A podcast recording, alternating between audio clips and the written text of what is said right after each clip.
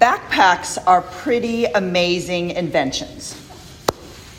I'm not sure who first came up with this idea, carrying things on your back, but it's certainly better than having to carry heavy loads in your arms or even on your head.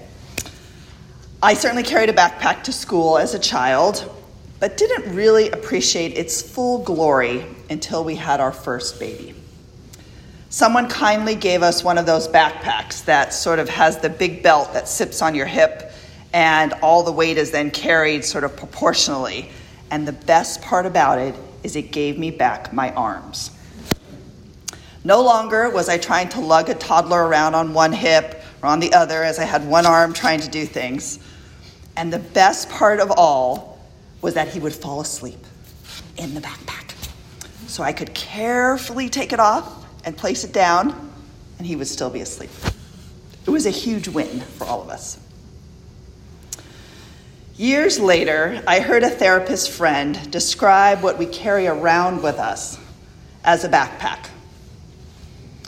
Our worries, regrets, angers, fears, are like bricks that we have in our backpack. And each morning, we pick up this backpack and put it on once again to go through our day. That image of a backpack full of bricks still is daunting to me and feels very relevant today on Ash Wednesday. Because when I began to think about those bricks, I can immediately feel the weight on my knees, on my back. I think that is why we gather here for Ash Wednesday, beginning this journey into Lent together. Our gospel reading today is from the Gospel of Matthew, and it's taken from the midst of what is often referred to as the Sermon on the Mount. It's fairly early in Jesus' ministry, and it's a series of teachings that he's sharing with a large group of people that have begun to show up. And I mean that in a literal sense. They physically are showing up, and they're following him as he travels from village to village, and this group is getting larger and larger. And so at some point, he decides to settle down and he's going to do some teaching. This Sermon on the Mount is sort of a series of teachings, actually. It starts with what we often call the Beatitudes, a list of blessings. Blessed are the peacemakers.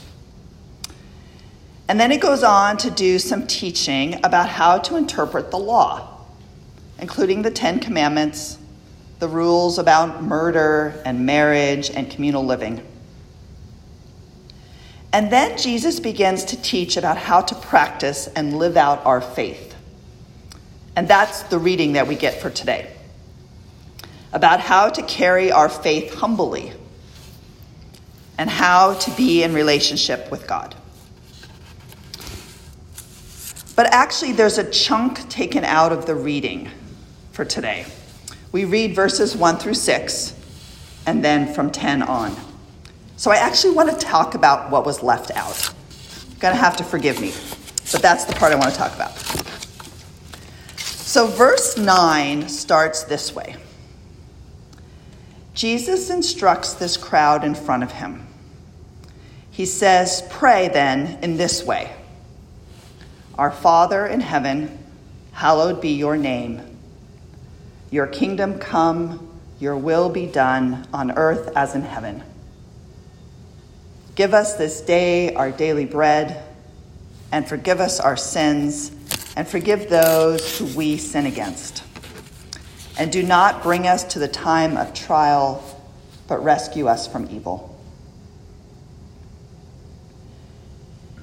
Jesus then goes on to teach and says, So do not worry about tomorrow, for tomorrow will bring worries of its own. Today's trouble is enough for today. Prayers and troubles, carrying our worries. Those are those bricks in that backpack. And what do we do with those bricks? That's what Jesus is telling us. We need to pray. He even gives us the words to start with if we need a starting point. But Jesus is not expecting us to do this alone. And we're not expected to even show others how to do it. That's sort of what he's talking about in this gospel.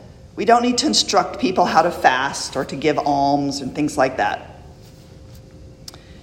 Jesus tell us, tells us that he knows of our worries and our troubles, and he has a way to help us lighten those bricks that we're carrying.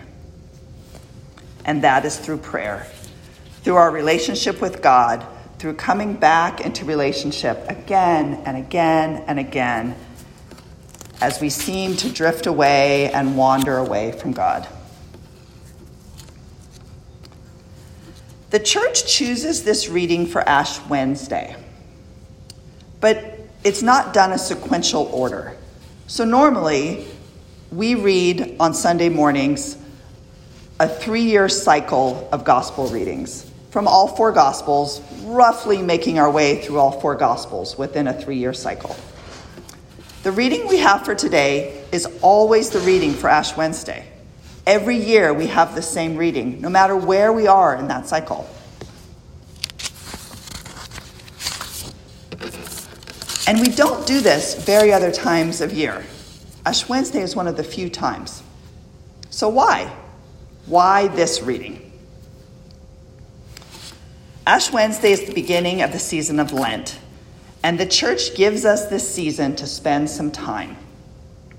Some time to take stock where we are, some time to examine some of those important questions that we often don't have time or don't really want to think about. Lent is the time to examine the bricks and ask, why are we carrying them? And perhaps to challenge us to ask, which bricks can be taken out, left by the side of the road to die? and see what might come in resurrection. The Episcopal Church does an interesting thing as well. They issue an invitation. In a few minutes in the liturgy, Reverend Liz will invite us. Specifically, she will say, I invite you, therefore, in the name of the Church, to the observance of a holy Lent by self examination and repentance, by prayer, fasting, and self denial, and by reading and meditating on God's holy word. So, what is a Holy Lent? I think it can be different for everyone. Right now in your life, at this moment, you may find your way into Lent through fasting and self denial. Someone else might find it through reading or meditating. But let me offer you one possible way to enter.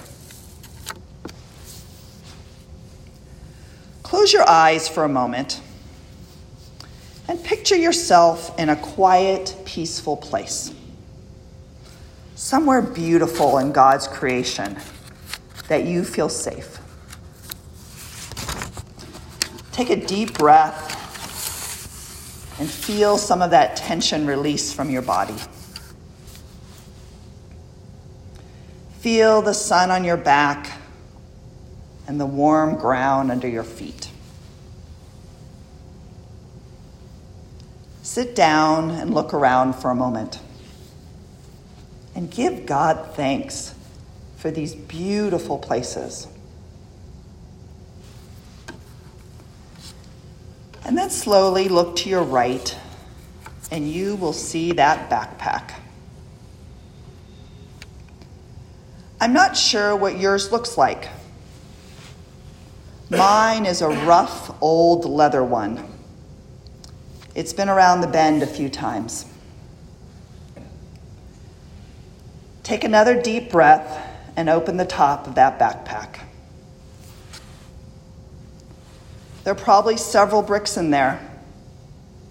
They feel rough, and they're cold, and they are heavy. Only you know what those bricks represent.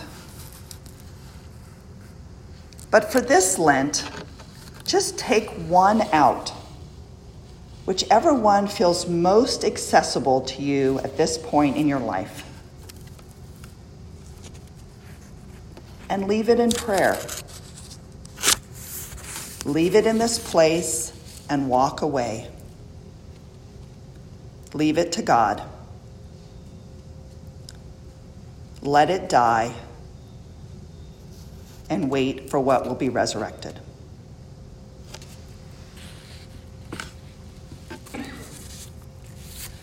That is what Jesus is telling us in this gospel.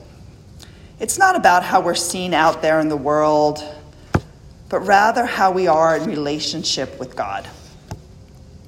We're not expected to know the answers, often not even the questions, but we're called to be with God in prayer to bring God those bricks in that backpack.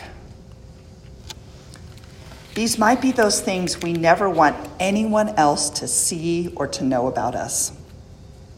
But God knows, and God loves us through it all. So this year, I invite you into a holy Lent, one with possibilities for lightening your backpack. Come, come before your God and ask for guidance and help that only God can give you. Amen.